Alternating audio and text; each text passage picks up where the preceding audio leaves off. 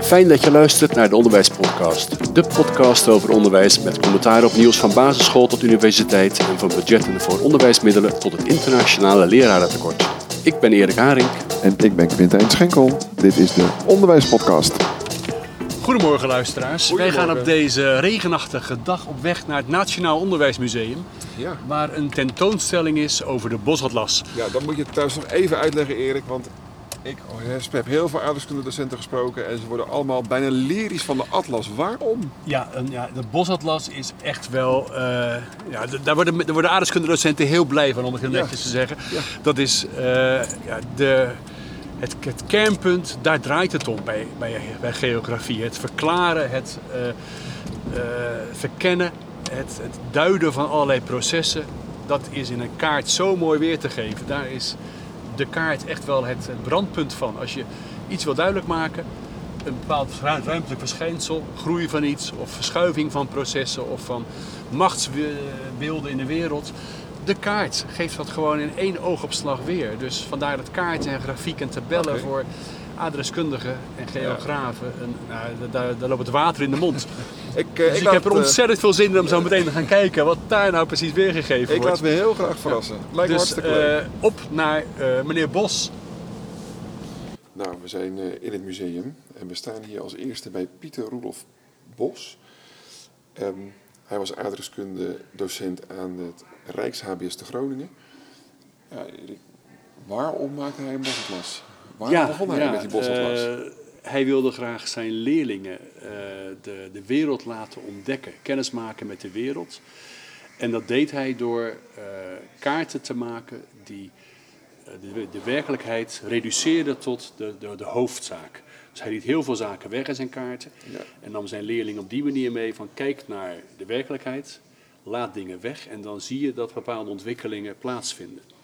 Dus je kunt hem wel... Uh, Nou, we kunnen hem uh, dankbaar zijn dat hij geleerd heeft dat kaarten een, uh, niet de werkelijkheid weergeven, maar een reductie daarvan. Waardoor processen opeens heel helder worden. Ja, en waarop leerlingen in het begin dus de wereld konden ontdekken. We staan hier bij een hele oude kaart van Europa bijvoorbeeld. Nou ja, en als je dan in Nederland zit en ja, je ziet de, de rest van de wereld of de rest van Europa... Um, Ja, dan gaat je fantasie gaat op de loop, zeg maar. Nou, deze kaart is heel duidelijk. Uh, als je tegenwoordig een Google Maps tegenover zou houden, zie je alles. En hij heeft hier dus de kaart bijna wit gelaten. En de belangrijkste elementen zijn de grenzen van Europa en de rivieren. En daarna heeft hij nog een paar plaatsen ingetekend. Maar eigenlijk is dit de natuurkundige kaart van Europa in zijn beeld. En voor hem was dus de natuur uh, rivieren. Misschien te maken met handel, misschien te maken met watervoorziening... Maar hij wilde zijn leerlingen dus laten zien uh, nou, hoe Europa eruit ziet... als je alleen maar de blik vestigt op de natuurlijke omgeving en de grenzen. Mooi. We bladeren hier een beetje door het atlas en we zien hier een kaart van Afrika uit achttien zevenenzeventig. Ja, dat is maar hier heeft hij al heel veel weggelaten. Dit is, dit is prachtig. Dit geeft zo mooi weer wat hij gedaan heeft. We zien hier een kaart van Afrika en die is eigenlijk gewoon leeg. Echt een lege kaart. Alleen de randjes ja. zijn ingetekend. Ja, en ja, uh, bij een paar meren zien we wat meer uh, tekening. Maar het ja. staat in het kader, want naast deze uh, vitrine staat ook een vitrine over dus de, de volken in Afrika die werden ontdekt. Dus uh, de kaart was niet zozeer een routemiddel, maar was echt het blootleggen, het openleggen van de wereld. Ja. Dus hij nam de leerlingen mee met zijn kaarten. Dit is tegenwoordig de wereld. Uh, we gaan de wereld ontdekken. Er zijn nog plekken waar nog niemand iets van weet. En dan zien we vervolgens die kaart steeds verder ingetekend worden. Ja. Maar het ging vooral over het kennismaken dus met een hele andere wereld ja. dan die kinderen thuis hadden. Ja. ja, en je ziet hier in de kaart van... negentienhonderdtwee, dan is Afrika al veel verder ingevuld, dus veel verder ontdekt al. Maar dan zie je ook dat dus de, de, het karakter verandert. De kaart ja. één is natuurkundig, met een paar rivieren en verder heel veel zand. Ja. En hier zien we dat de landsgrenzen worden ingetekend en dat er kleur aan worden gegeven, waardoor er een beeld ontstaat van uh, een land waar gebieden waar heel veel politiek heerst, waar dus echt landsgrenzen worden ja. getekend, en gebieden waar dat helemaal niet gebeurt. Nou, Sahara is hier nog ja. onopgedeeld, heeft één kleur. Terwijl ook ja. die natuurlijk wel toen ja. de tijd al behoorde tot bevolkingsgroepen. Alleen ja, dat werd niet weergegeven in deze kaart. Want zijn doel was hier aan te geven hoe Afrika politiek verdeeld was. Ja. ja. Nou, we staan inmiddels bij een andere vitrine. En Uh, dit gaat meer over de didactiek, denk ik, van het aardrijkskundig onderwijs. We zien hier een grote stempel liggen. Een beetje een ronde stempel met de afdruk van een land. En we zien hem ook afgedrukt in de schriftjes. Uh, hoezo? Wat, wat, wat ja, doen ze? Ja, wat we hier zien is dat uh, de leerlingen dus uh, in de opdracht kregen in de les... om uh, een stempel die ze in hun schrift kregen, een lege stempel, alleen met contouren, om die in te gaan vullen. Waarbij dus de leerlingen werden uitgedaagd om over kleurgebruik na te gaan denken. Uh, wat voor kleur geef je een stad? Nou, we zien in dit schriftje van deze leerling dat hij kiest voor de stad is een rode, krijgt een rode ja. kleur. Dus de stad wordt als rood, nou, dat zie je nog steeds in heel veel kaarten, dat de stad, steden als rood worden aangemerkt. En dat landschap kiezen ze dan voor geel, voor de duinen, van het zand uiteraard, groen ja. voor de weilanden en paars voor het veenlandschap.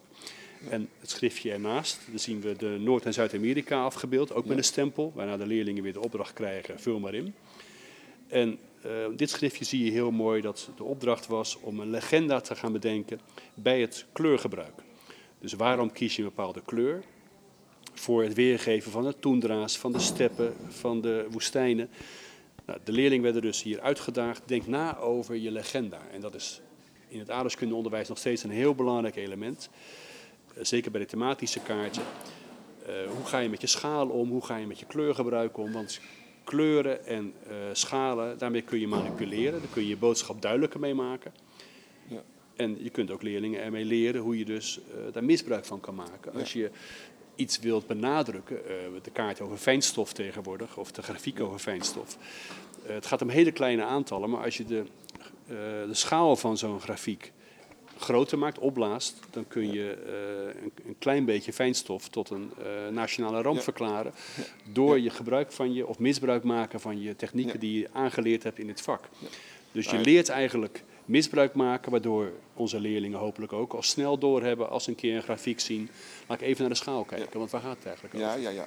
ja zo, daar stond ook een mooi voorbeeld van in de atlas volgens mij. De, ja, ja, ja, we hebben nou, hier, we even lopen. lopen we even naar de atlas. Dit is de Bosatlas uit de jaren tweeduizend. Er zit een prachtige kaart in op, uh, over het klimaat. En we moeten even ervoor bladeren uiteraard. En, nou, dat leren we onze leerlingen altijd, om vrij snel een kaart te vinden. Nou, ik heb hier de, de kaart met de neerslag uh, ja. in het klimaat. Ja, nou, en hier zie je een prachtig ja, ja, voorbeeld. Ja, ja, ja, ja, ja. Uh, dit is de kaart van uh, Kirapunji. En daar valt per jaar uh, bijna een zwembad naar beneden toe. En dat is natuurlijk geweldig weergegeven in deze grafiek, want die gaat bijna door de kaart heen. Ja. De, de, de, de, de, kaart, de bladzij af. Die is, elke leerling snapt van, nou ja, het is net gelukt om dat allemaal binnen de kaders te krijgen van de pagina. Ja. En dan staan daarnaast kaartjes van Nederland en van uh, Athene. Ja, en dan zie je hoe, hoe relatief dan die neerslag in onze gebieden is. Ja. Ja, een prachtig ja. voorbeeld van uh, nou, manipuleren met je schaal, waardoor ja, ja. Dit, dit een dramatisch beeld geeft van de neerslag ja. in zo'n gebied. Ja. Nou, we lopen inmiddels de, de jaren tachtig in van de, van de twintigste eeuw. Een kaart over dekolonisatie bijvoorbeeld, of een aantal kaarten daarover. Um, maar je ziet nu de kaarten best wel veranderen. Ja, dat klopt. De, de kaarten worden hier veel thematischer. Dus op deze kaarten zijn nauwelijks nog natuurlijke elementen te zien. Hier en daar een meertje, maar dat ja. zijn er echt een handjevol. Uh, dus er is heel veel reductie uh, toegepast. En het gaat hier niet meer zozeer om het gebied zelf, maar om het thema waar dit gebied voor benoemd wordt. Zo zien we hier ja, een kaartje ja, ja. over de uh, dekolonisatie van Afrika. Nou ja, prachtig in de vier kaarten weergegeven hoe dat proces heel snel plaatsgevonden ja. heeft. Snel in de zin van in de eeuwigheid, want het duurt uiteindelijk toch nog wel vijftien jaar of tweeëntwintig jaar voor we ja. zover zijn dat bijna alle Afrikaanse landen zelfstandig zijn. Ja. Maar het geeft het heel mooi weer. In één ja. oogopslag zie je hier een politieke ontwikkeling. ontwikkeling ja. En daaronder een prachtige kaart van de opkomst ja, ja, van Japan. Die vind ik ook wel mooi. De, de, die, deze kaart zit mij trouwens wel een beetje op het verkeerde been. Want zoals ik hem zie gaat er heel veel... Het gaat een kaart over grondstoffenimport en uh, auto-export van Japan. En zoals de kaart eruit ziet zijn er heel veel pijlen gericht richting Japan. Dus er gaat heel veel spullen naar Japan toe ja. in de jaren tachtig. Maar er gaan geen pijlen uit. Er gaan geen pijlen uit, want de, de boodschap is hier niet zozeer de, de transportstromen, maar veel meer hoe doet Japan het? En we zien dus enorm veel grondstoffen richting Japan gaan, maar met een andere techniek, namelijk met de schijfdiagrammen, hebben ze per continent weergegeven ja, hoeveel ja, ja, ja, ja, ja. die continenten importeren vanuit Japan. Ja. En dan zie je dat vooral in de paarse kleur hier het aantal auto's enorm ja. uh, de, de, de, de import uh, bepaalt. De Verenigde Staten heeft bijna negentig procent, vijfennegentig procent van de import uit Japan hier in dit jaar ja. is van Japanse auto's. Ja, nou, ja. Dit kaartje geeft eigenlijk een revolutie weer in uh, de productie van goederen in de wereld. Ja.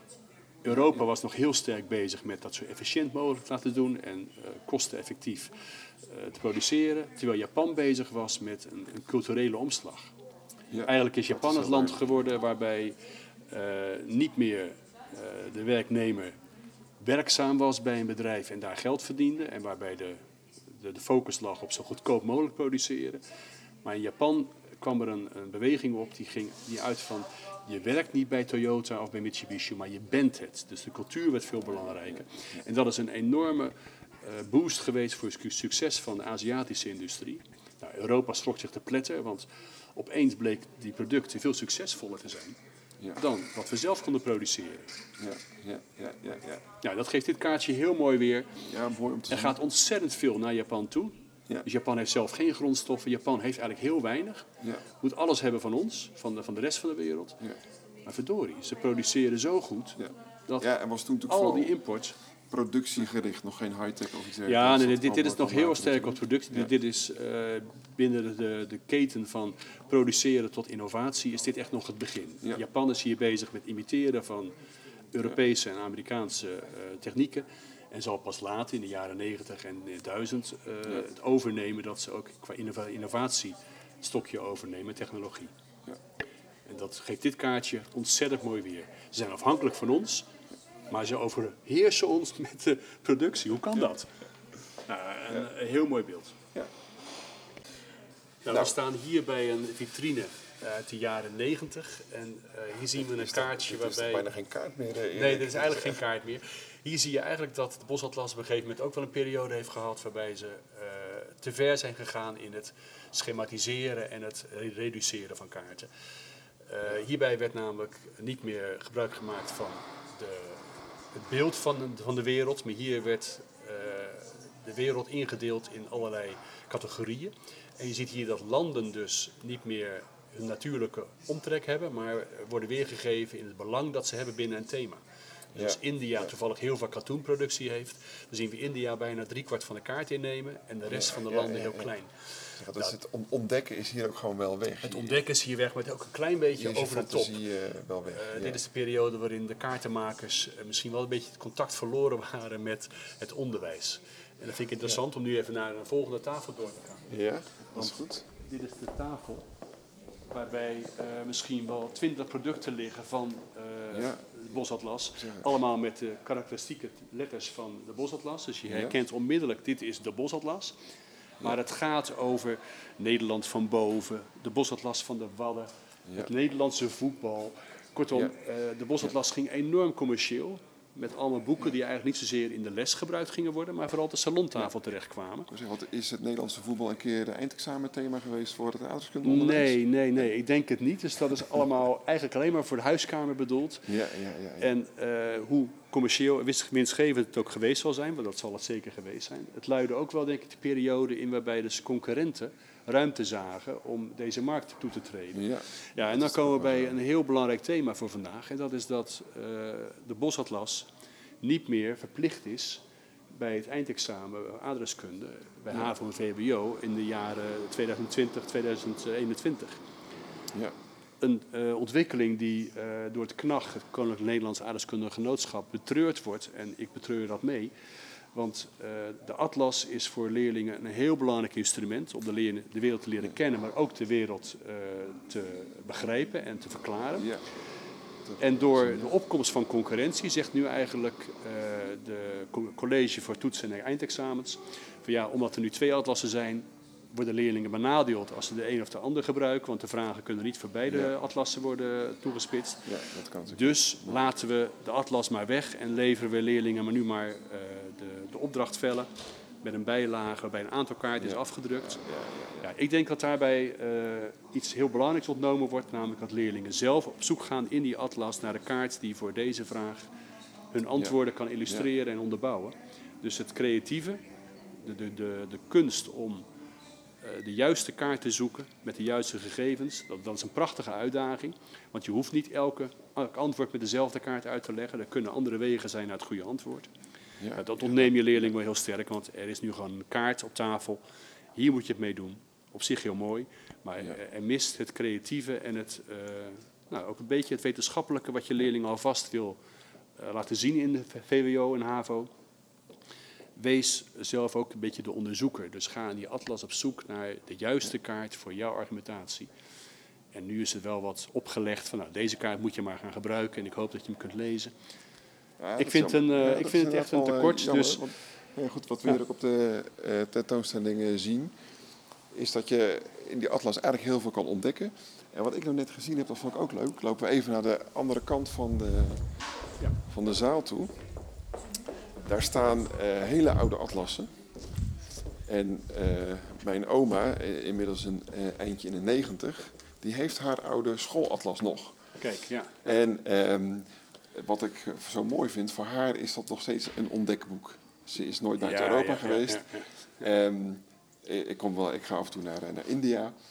En als ik daar naartoe ga en ik vertel dat, dan komt de atlas tevoorschijn. En dan krijg je een hele oude kaart van India te zien. En moet ik aanwijzen waar ik dan naartoe ga.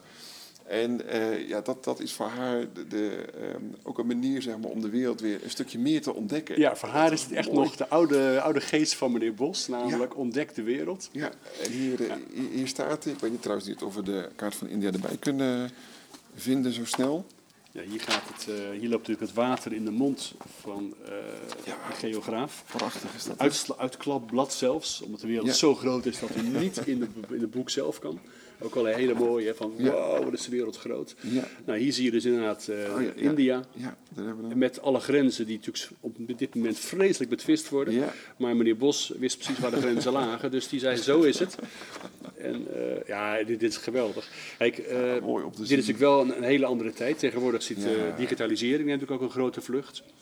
Maar ik denk dat elke geograaf nog steeds het water in de mond loopt als die in deze prachtige atlassen mag bladeren en uh, erboven mag hangen. Ja, heel mooi.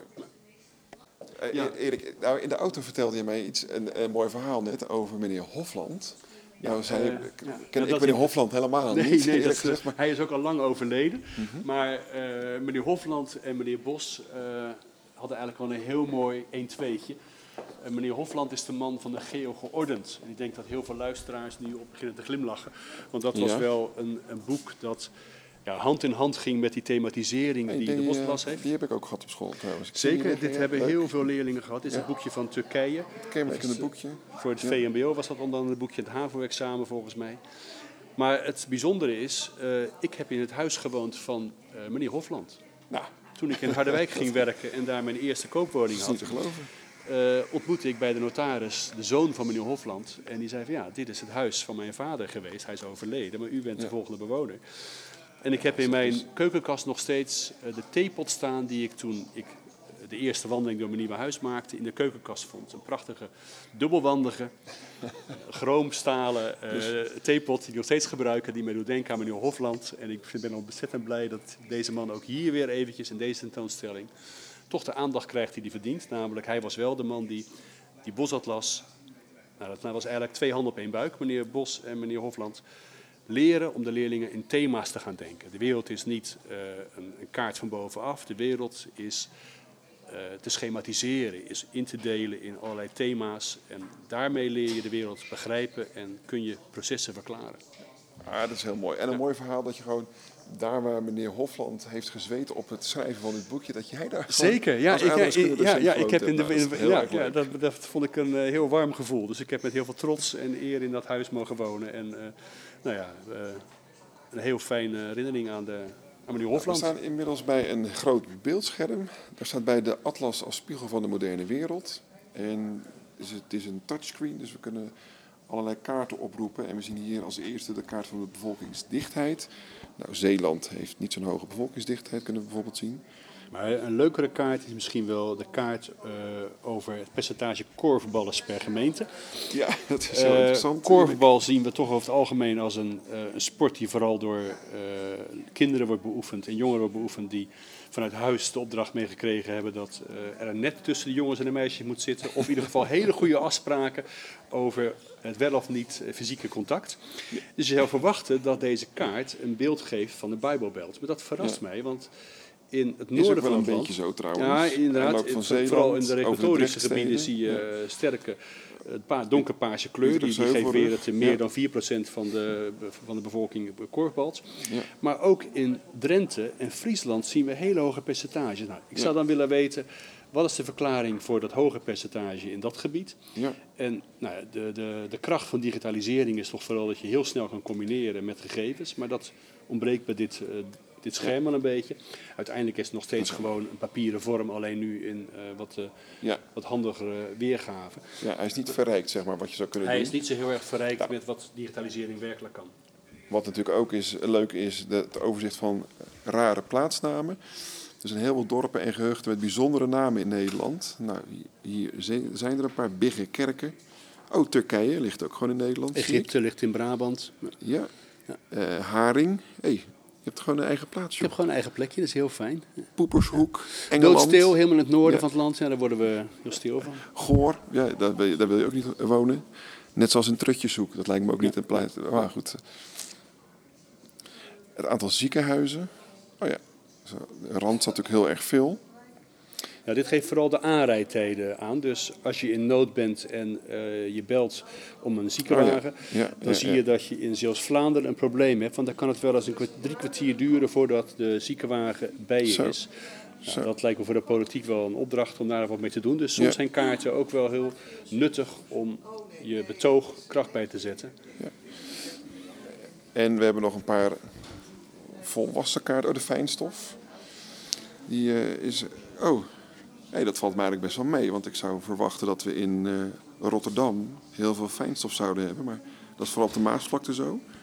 Maar ik zie vooral ten oosten van Utrecht een hele pluk fijnstof zitten. Ja, nou ja, deze kaart laat weer heel mooi zien hoe je dus met de legenda en met kleuren de mensen op een uh, bepaald beeld kan brengen. Op het verkeerde been soms kan brengen. Jij zegt van ja, dat is helemaal niet zoveel fijnstof. Nee. Terwijl de politiek bol staat van te veel fijnstof.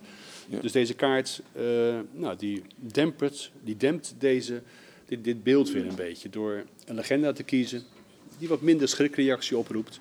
Ja. Hij had ook kunnen kiezen voor alleen maar rood en dan paars als uh, hoogste categorie.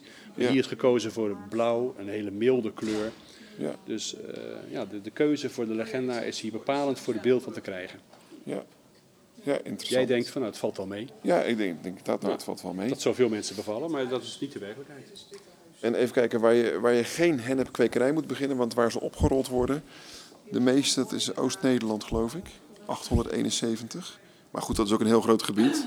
Amsterdam is vijfhonderdtwaalf en dat gebied is veel kleiner. Ja. Ja, en dan is de legenda wel handig. Hier staat het per tienduizend inwoners. En dan zie je dus dat de, de kleur wel iets anders weergeeft. Jij wees Oost-Nederland aan, maar dat is juist de lichtste kleur. Ja. Want juist Brabant is hier donkerst en geeft de ernst van het probleem weer. Ja. Oh ja. Dus uh, twee informatiestromen op één kaart. Heel mooi weergegeven. Ja. Ja, ik moet toch even met jullie mee naar deze wand. Want hier staan de pareltjes van de Bosatlas. Menig gezin heeft ergens in de boekenkast een prachtige Bosatlas staan. Maar deze, dit is echt nog een klassieker. Hang erboven en waan je in de wereld van meneer Bos. Snuif de geur op en hoor de geluiden van de oerwouden en van de steppes. En ga naar die tentoonstelling, de Bosatlas van het... Openleggen van de wereld, het verkennen van de wereld naar het verklaren van de wereld. Een bezoek waard. Lang wist ik niet hoe groot mijn wereld was, maar nu heb ik hem in beeld, dankzij de grote Bosatlas. Ook wist ik niet wat voor kleur een landje was, nu weet ik dat wel, dankzij de grote Bosatlas. Ik wist niet hoe de wereld in te delen was. Maar nu ligt hij aan stukken in de grote Bosatlas. Het is maar goed dat onze wereld in een boek te vangen was. En dat wij dat alles kunnen leren uit de grote Bosatlas. Want de Bijbel is een leuk boek, maar bij elke beweging of iedere stap komt niet zo van pas als de kijk op het leven, de kijk op het leven, de kijk op het leven van de grote Bosatlas.